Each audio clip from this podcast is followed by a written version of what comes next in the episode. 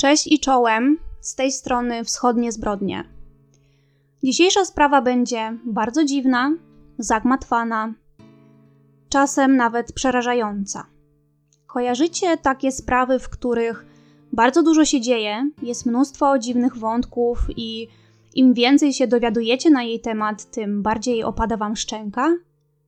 Wydaje mi się, że dzisiejsza sprawa taka właśnie może być. Pewnie nie dla każdego, ale ja na przykład po zapoznaniu się ze szczegółami byłam w lekkim szoku. Od razu chcę zaznaczyć, że tym razem wyjątkowo na filmiku na YouTube nie będzie do tej sprawy żadnych zdjęć, dlatego że tych zdjęć zwyczajnie nie ma. Ale to nie czyni sprawę mniej wiarygodną e, niż pozostałe. E, chodzi tutaj ogólnie o to, że w sprawę są zaangażowane osoby nieletnie, e, więc chodzi o ochronę ich danych osobowych. No to lecimy. Poznajmy główną postać dzisiejszego odcinka. Nazywa się Dmitrij Karpow.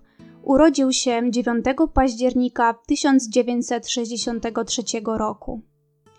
O jego dzieciństwie, rodzinie i życiu nie znalazłam nic, choć przeszukałam internety wzdłuż i wszerz.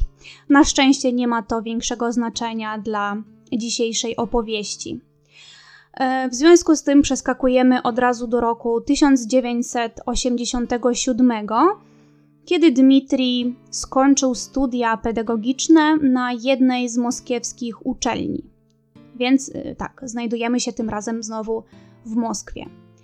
Po studiach zatrudnił się w jednym z domów dziecka na obrzeżach Moskwy i pracował tam jako wychowawca.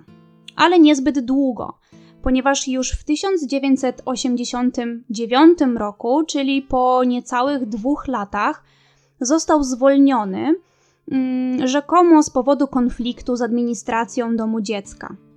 Sednem tego konfliktu, z tego co rozumiem, był fakt, że Dmitrij opracował i stosował wobec wychowanków tego, tego domu dziecka swoją autorską metodę wychowawczą, ale że robił to po pierwsze bez zgody kierownictwa domu dziecka, a dodatkowo ta jego metoda nie była zatwierdzona w Ministerstwie Edukacji czy ogólnie przez jakąkolwiek instytucję decyzyjną w tym zakresie.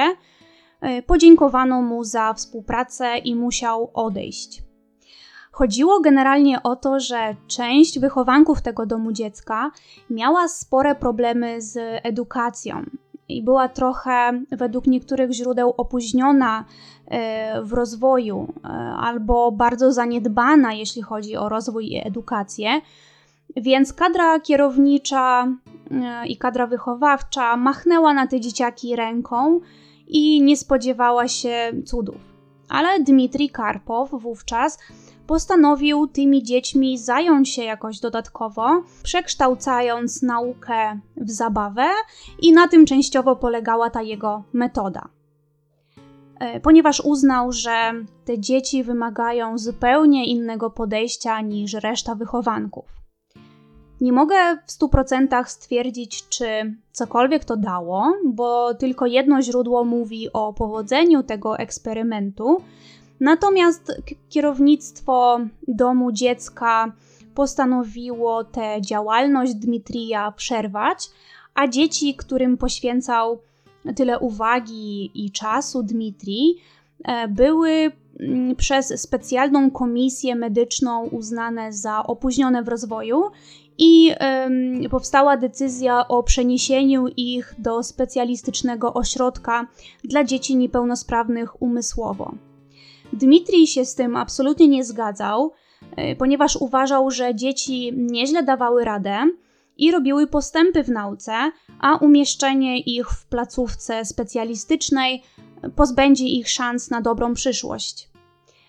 No i po tej całej sytuacji, kiedy Dmitrij bardzo aktywnie i głośno się sprzeciwiał tej decyzji i podobno nawet zaangażował w to telewizję, która też niezbyt pochlebnie wyrażała się o kierownictwie placówki, to postanowiono, że najlepiej będzie Dmitrija zwolnić i niech sobie z tą swoją metodą idzie gdzie indziej. Po zwolnieniu Karpow w jakiś bliżej nieokreślony sposób po opuszczeniu domu dziecka zabrał ze sobą ośmioro wychowanków.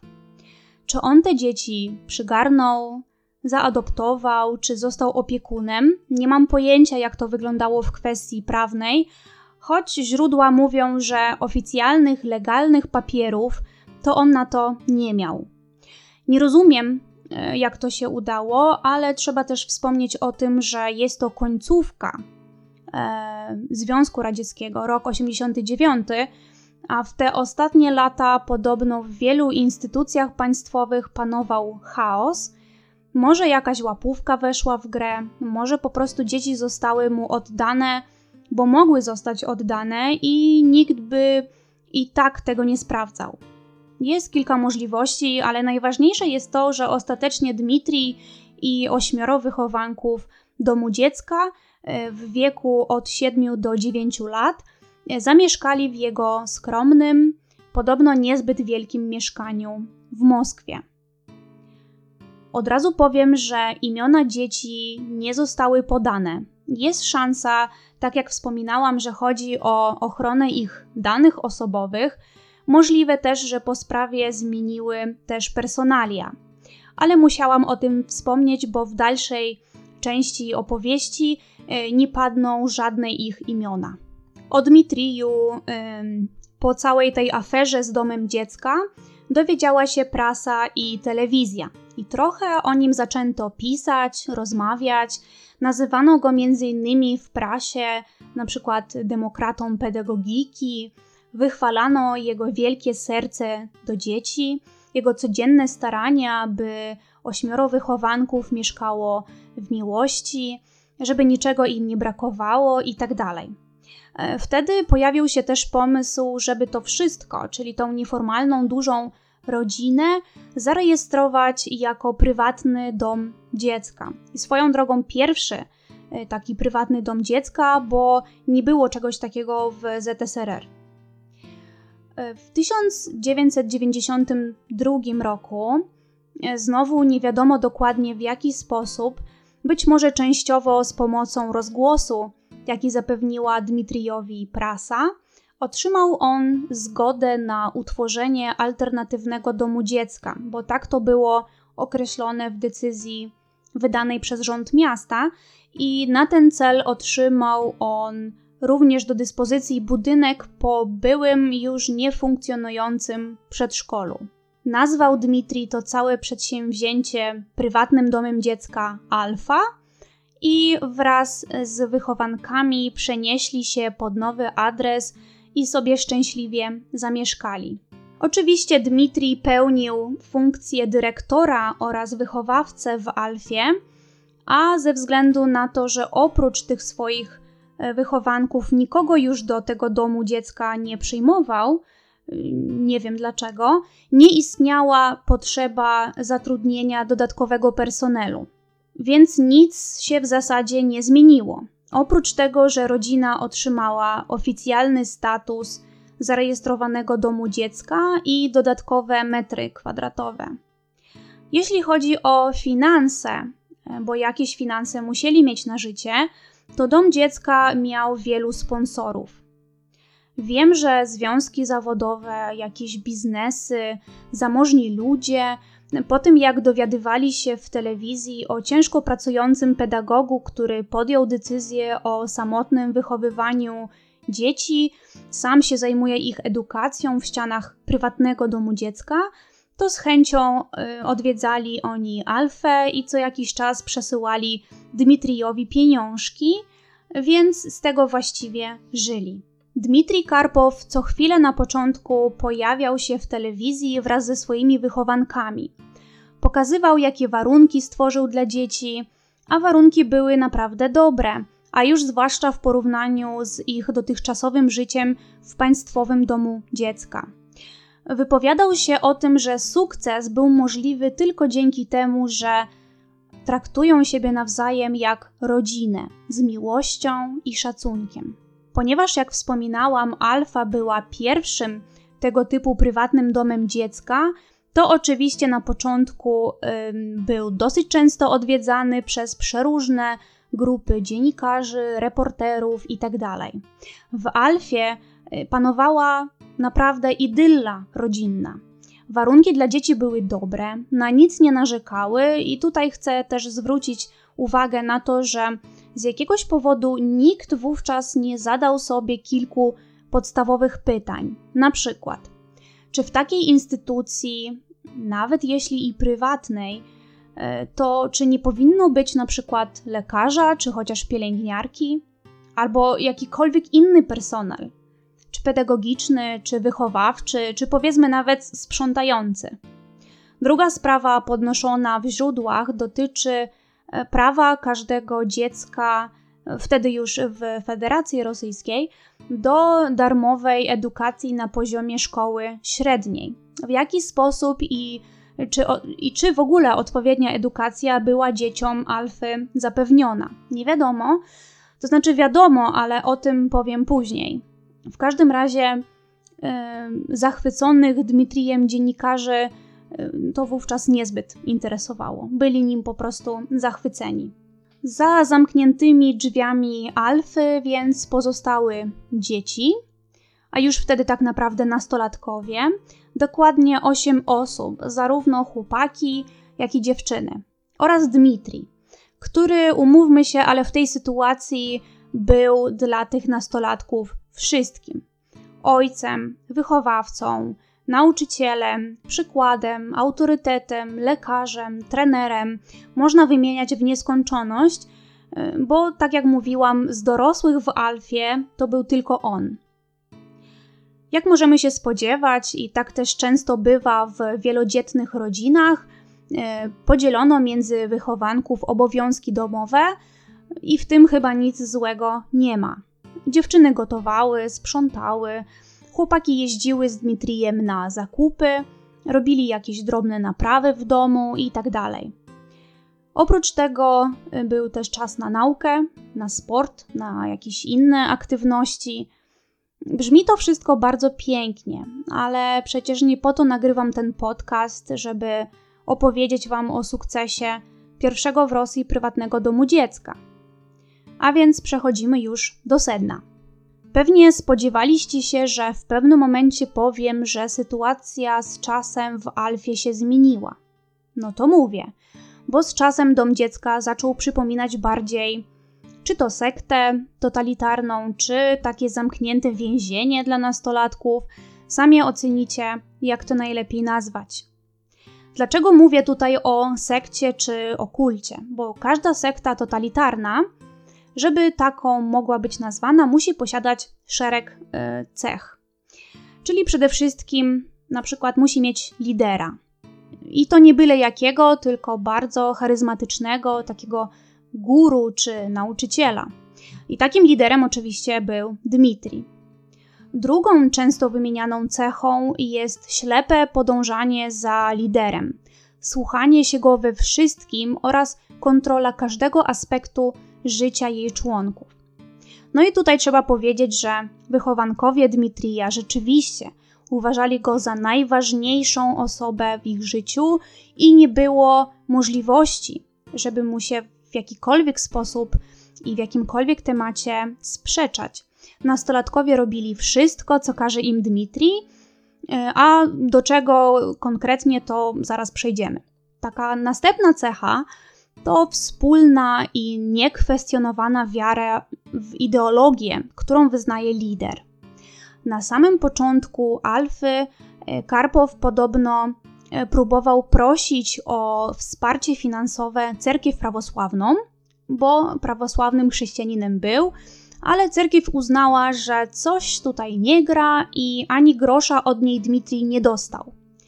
Zawiedziony taką postawą cerkwi, Dmitrij odwrócił się od prawosławia i bardziej zwrócił się do ciekawszych według niego tematów, takich jak okultyzm, szatanizm. Bardzo go też interesowały na przykład teorie freudowskie, no i takie to były tematy. No i z czasem okazało się, że zamiast uczyć wychowanków tabliczki mnożenia, to zaczął im opowiadać różne właśnie takie ciekawostki związane z okultyzmem, szatanizmem itd. Z czasem powstała również wewnątrz Alfy pewna hierarchia, co również jest cechą charakterystyczną dla takiej totalitarnej organizacji. Wychowankowie, którzy absolutnie nie wyrażali żadnego sprzeciwu i w stu procentach byli oddani Dmitrijowi, zostali takimi ulubieńcami, którzy byli najlepiej przez Dmitrija traktowani, ufał im. Oprócz nich byli tacy, którzy się słuchali, ale pewnie bez większego entuzjazmu. To były takie średniaczki. I nareszcie byli ci, którzy stanowili taką warstwę, powiedzmy, chłopców i dziewcząt do bicia. No i właśnie, przechodzimy teraz do tego, o jakie traktowanie chodzi i na czym polegała ta autorytarność Dmitrija. Otóż za każde najdrobniejsze przewinienie albo wyraz sprzeciwu wobec Dmitrija wychowankowie byli bici pasem z metalową klamrą albo kijem do bilarda, albo grożono im też bronią, którą, jak się okazało, dużo później Dmitrij posiadał. Później zaczęło dochodzić też do przemocy seksualnej w stosunku do wychowanek Alfy. Dmitrij zapraszał nieletnie dziewczyny do swojego pokoju i wykorzystywał je seksualnie, często w bardzo brutalny sposób. Opisywane są łącznie trzy takie sytuacje. Jedną z wychowanek Dmitrij zaczął gwałcić już w dziewięćdziesiątym drugim roku, czyli zaraz po założeniu Alfy, drugą w dziewięćdziesiątym czwartym, dwa lata później, i z tego co rozumiem, za każdym razem brał je siłą, ale te dwie nastolatki zbyt się bały chyba Dmitrija i z czasem pogodziły się ze swoim losem i mu się nie stawiały. Inaczej niestety było z trzecią dziewczyną, która prawdopodobnie próbowała stawiać opór i otwarcie mówiła, że nie chce mieć z nim kontaktów seksualnych. Tę dziewczynę niestety spotkał straszny los, bo surowo ją za to e, karano. Między innymi w taki sposób, że Dmitrij pewnego dnia zaprowadził ją siłą do piwnicy, przywiązał do jakiejś rury czy kaloryfera, rozebrał do naga, po czym zmusił pozostałe wychowanki, same dziewczyny z tego co wiadomo, żeby ją dotkliwie pobiły. Gasił o dziewczynę papierosy i strzelał do niej z broni pneumatycznej. Podobno na jej ciele łącznie było około trzydziestu śladów. Raz też zabrał dziewczynę do jakiegoś pokoju i kazał jej wejść do skrzyni, coś, coś w rodzaju skrzyni, i zamknął ją tam na kilka godzin. Po tych wszystkich torturach nastolatka była w hierarchii Alfy uznana za tą najgorszą i mieszkała osobno od reszty wychowanków. Była po prostu od reszty odizolowana. Straszne, straszne to są rzeczy, bardzo mi jest szkoda tych dziewczyn. Tak samo wśród chłopaków rzekomo też był jeden taki, że tak powiem, do bicia. Też w jakiś sposób musiał podpaść Dmitrijowi, bo również był przez niego torturowany. Podobno Dmitrij nigdy nie wykorzystywał seksualnie chłopaków, tylko dziewczyny, ale i tak był niestety w stanie wymyślić okrutne sposoby na torturowanie i poniżanie chłopaka, bo między innymi na przykład kazał mu w obecności innych wychowanków wsadzać sobie do odbytu różne przedmioty, po czym ten chłopak też został odizolowany od reszty wychowanków i mieszkał osobno. Wspominałam też o tych najbardziej przybliżonych, o tych ulubieńcach Dmitrija. Otóż oni, nie wiem dokładnie ilu ich było, nigdzie się tego nie doszukałam, ale zostali na tyle przez Dmitrija zmanipulowani, na tyle sprał im mózgi i na tyle byli mu posłuszni, że przekonał ich do tego, by razem, wspólnie utworzyli sektę szatanistyczną o nazwie Triada. na co tamci się zgodzili, a nawet złożyli przysięgę krwi, że jeżeli Dmitrijowi cokolwiek się stanie, to go pomszczą. Nawet takie tematy się tam pojawiały. Muszę też wspomnieć o tym, że Dmitrij uczył swoich wychowanków sztukom walki. To znaczy nie było to coś konkretnego, raczej uczył się ich po prostu bić. Pokazywał, jak się zadaje ciosy, gdzie celować i tak dalej. Później dzielił wychowanków na pary i organizowywał walki, aktywnie im kibicując. Kiedy nastolatkowie mocno się okładali po twarzach, przewracali się, wyrywali sobie włosy, wybijali zęby. Oprócz takiej walki bez broni, Dmitrij uczył też wychowanków strzelania z broni palnej. Regularnie też z nimi ćwiczył, wywożąc nastolatków w miejsca odludne i tam razem strzelali do puszek i pustych butelek. Po co to robił? Nie do końca wiadomo, ale trochę więcej też o tym powiem. Zastanawiacie się pewnie, ile coś takiego może trwać. W stolicy, w budynku starego przedszkola, facet przytrzymuje wychowanków. Nikt ich nie sprawdza, nie ma żadnych zgłoszeń i nikt się tym tematem nie interesuje. Jak to jest możliwe? No i zbliżamy się powoli do zakończenia działalności Alfy, które miało miejsce w dziewięćdziesiątym szóstym roku, ale zanim do tego doszło, wydarzyła się pewna historia. Wspominałam wcześniej, że Dmitrij korzystał bardzo chętnie ze wsparcia finansowego przy różnych sponsorów i z tego w sumie Dom Dziecka się utrzymywał. Otóż podobno najważniejszym sponsorem Alfy była taka jedna pani z Francji, również imienia i nazwiska brak. To ona odsyłała najwięcej pieniędzy Dmitrijowi, ale w pewnym momencie zaczęła mieć podejrzenia, że dyrektor Alfy wydaje środki nie na swoich wychowanków, tylko na jakieś swoje cele. Miała podobno w Moskwie zatrudnionego prawnika, który doniósł kobiecie właśnie, że Dmitrij kupił sobie jedno auto, drugie auto. Dlatego pani sponsorka w pewnym momencie zaprzestała finansowania Domu Dziecka, co, jak możemy się domyślać, nieźle wkurzyło Dmitrija. Sponsorka oznajmiła, że osobiście chce przylecieć do Moskwy i na własne oczy zobaczyć, jak żyją wychowankowie Alfy, a przy okazji od dawna chciała pokazać swojemu synowi, wydaje mi się, że kilkuletniemu, Plac Czerwony. Wtedy Dmitrij opracował wraz z kilkoma ulubionymi, jak się domyślam, wychowankami plan. Mieli porwać syna sponsorki z Francji i go zabić, po czym wziąć razem z milicją bardzo aktywny udział w jego poszukiwaniach, żeby nie wzbudzić podejrzeń. Ale to nie wszystko, ponieważ planowali skontaktować się też anonimowo ze sponsorką z informacją, że pewna grupa przestępcza przytrzymuje jej syna i żąda okupu, a okup, który na pewno zostałby przez sponsorkę wypłacony, miał trafić w ręce Dmitrija.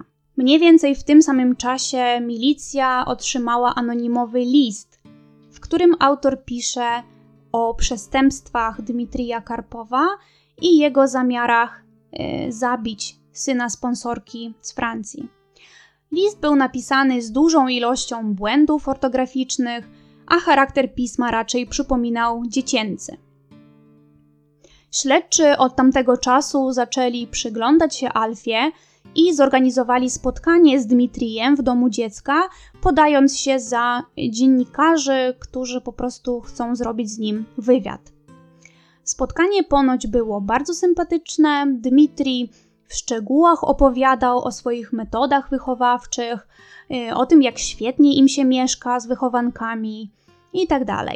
Podczas spotkania śledczy pod przykryciem zauważyli na ramieniu Dmitrija dziwny tatuaż, który przypominał pentagram, a taki sam tatuaż śledczy też zauważyli na ramieniach jeszcze kilku wychowanków, co oczywiście wzbudziło podejrzenia. Próbując wejść głębiej w to, co dzieje się w Alfie, śledczy umówili się również z prawnikiem sponsorki Alfy z Francji, ale z kolei na tym spotkaniu e, pojawili się w charakterze majętnych biznesmenów, którzy podobnie jak klientka prawnika rozważają przekazanie środków finansowych Alfie. Prawnik ostrzegł śledczego, e, że według jego danych pieniądze, które jego klientka wysyłała Alfie, Dmitrij wydaje na cele inne niż powinien i poradził mu naprawdę zastanowić się nad tą decyzją. Opowiedział mu również o tym, że za kilka dni właśnie sponsorka sama ma pojawić się w Moskwie, by skonfrontować się z Dmitrijem. Prawnik opowiedział również, że kobieta ma zamiar przylecieć wraz z synem, któremu chce pokazać Moskwę. Śledczy po tym spotkaniu połączyli anonimowy list z informacjami od prawnika i zaczęli podejrzewać, że rzeczywiście anonimowy autor może mieć rację i posiadać informacje o zamiarach Dmitrija porwać dziecko. Śledczy zaczęli śledzić dyrektora Alfy i to śledzenie, muszę powiedzieć, było bardzo, bardzo dziwne. Dlaczego dziwne? Dlatego, że pewnego dnia, kiedy służby zaczęły przyglądać się z ukrycia Dmitrijowi i jego wychowankom, to absolutnie nic z tego, co robią, yy, nie miało sensu. Nic nie było dla śledczych zrozumiałe. Już tłumaczę dlaczego. Tego dnia Dmitrij i troje nastolatków wsiedli do samochodu i pojechali do lasu. Tam najpierw ćwiczyli strzelanie z broni, po czym wychowankowie zaczęli kopać dół, który później przykryli ziemią. Yy, Po tym pojechali na lotnisko Szeremetijewo w Moskwie, też nie wiadomo po co. To było bardzo dziwne, tym bardziej, że to nie tego dnia miała przylecieć sponsorka z Francji, tylko za kilka dni. To co w takim razie tam robili? Zaczęli tam zachowywać się w niezrozumiały dla śledczych sposób. Pamiętajmy, że z Dmitrijem znajdowało się tam dodatkowo trzech nastolatków. Kiedy Dmitrij z jednym wychowankiem stali sobie w sali przylotów, kolejni dwaj odegrali taką scenkę, że jeden z nich zachodzi drugiego od tyłu, zakrywa mu usta dłonią i prowadzi do innego samochodu zaparkowanego przy lotnisku, ale nie tego, którym na to lotnisko przyjechali. Dmitrij natomiast z pozostałym nastolatkiem wraca do swojego samochodu i odjeżdża. Oczywiście śledczy y, podążyli za nimi i zaprowadziło ich to do miejsca, w którym już byli wcześniej, czyli do tego lasu, gdzie ćwiczyli strzelanie. W to miejsce dojechał Dmitrij oraz to drugie auto z dwoma pozostałymi wychowankami. Wszyscy wysiedli y, z samochodów i jeszcze raz przyjrzeli się dołu, który jakiś czas temu wspólnie wykopali. I w tym momencie do śledczych dotarło, że grupa zwyczajnie ćwiczyła porwanie syna sponsorki z Francji, gdzie rolę tego syna odgrywał jeden z wychowanków. I w ten sposób ustalali sobie dokładny plan działania. Na szczęście do realizacji tego planu nie doszło, a to dzięki temu, że wcześniej wspominana wychowanka, która była przez Dmitrija torturowana, zdołała w jakiś sposób uciec z Alfy i opowiedzieć swoją historię w prasie. To było w roku dziewięćdziesiątym szóstym, a krótko po tej ucieczce Dmitrij Karpow został zatrzymany. Przy czym trzeba powiedzieć, że zatrzymanie Karpowa do łatwych nie należało, bo stawiał opór, próbował uciec, a razem z nim przeciwdziałać zatrzymaniu Dmitrija próbowały też trzy jego wychowanki, a jedna ponoć rzuciła się na milicjanta z czymś w rodzaju kija bejsbolowego. Po przeszukaniu budynku znaleziono w nim kilka sztuk broni, sporo literatury okultystycznej oraz całą kolekcję amatorskich filmów, które kręcił Dmitrij wraz z wychowankami. I nie, nie były to filmy pornograficzne, tylko raczej horrory, filmy grozy, na których Dmitrij grał rolę jakiegoś czarodzieja czy wampira. Były pokazane lalki pozbawione głów albo kończyn, które zwisały gdzieś tam na sznurach i były oblane czerwoną farbą. Miał koleś pewnie reżyserskie ambicje, ale raczej marne. Mimo wszystko zatrzymanie się powiodło i Dmitrij Karpow został przewieziony na komendę. Po zebraniu wszystkich zeznań jego wychowanków śledczy byli w szoku, że coś tak okrutnego mogło mieć miejsce w domu dziecka. Trzeba wspomnieć, że wychowankowie Dmitrija nie chcieli na początku mówić w ogóle. Byli tak zastraszeni przez swojego wychowawcę, który ponoć groził im śmiercią, jeśli go zdradzą, że odmawiali składania zeznań. A w dodatku należy pamiętać, że przez lata Dmitrij był dla nich jedynym autorytetem w życiu. Z czasem natomiast wychowankowi zaczęli być odważniejsi i w końcu opowiedzieli wszystko, co działo się w Alfie. Prędzej czy później doszło oczywiście do y, procesu Dmitrija Karpowa. Biorąc pod uwagę wszystkie zeznania jego wychowanków, y, fakt posiadania przez niego broni, y, ten cały plan porwania i zabójstwa y, syna swojej byłej sponsorki i fakt też licznych tortur i gwałtów, których dopuszczał się na nieletnich, wszyscy obecni na sali sądowej byli pewni, że czeka go albo kara śmierci, albo dożywocie. I na to też liczyli nastolatkowie z Alfy. Jak to zazwyczaj bywa, też Karpow wcześniej musiał zostać zbadany psychiatrycznie. I tutaj, moi drodzy, niestety wynik tego badania był absolutnie zaskakujący. Otóż biegli psychiatrzy wydali oświadczenie, że Dmitrij w chwili popełnienia wszystkich zarzucanych mu przestępstw był niepoczytalny, a wynika to z wyjawionych u niego zaburzeń seksualnych. A dodatkowo eksperci stwierdzili, że od roku osiemdziesiątego ósmego rozwijała się u niego dekompensacja stanu psychicznego granicząca z psychopatią. Krótko mówiąc, wydali oświadczenie, że Dmitrij Karpow nie był świadom swoich czynów i nie był w stanie tych czynów też kontrolować. W związku z powyższym wyrok sądu był taki, że Karpow był niepoczytalny i musi zostać poddany przymusowemu leczeniu psychiatrycznemu. Tyle w temacie. Reakcja wychowanków Karpowa na wyrok była w sumie do przewidzenia. Byli w szoku i byli przerażeni. A dlaczego przerażeni? Wygląda na to, że stopień zmanipulowania nimi przez Dmitrija był ogromny.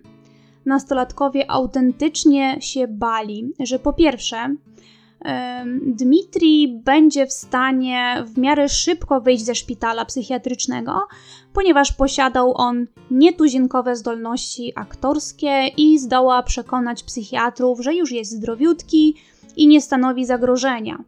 A po drugie, po wyjściu Dmitrija na wolność zrobi on wszystko, żeby zemścić się na wychowankach.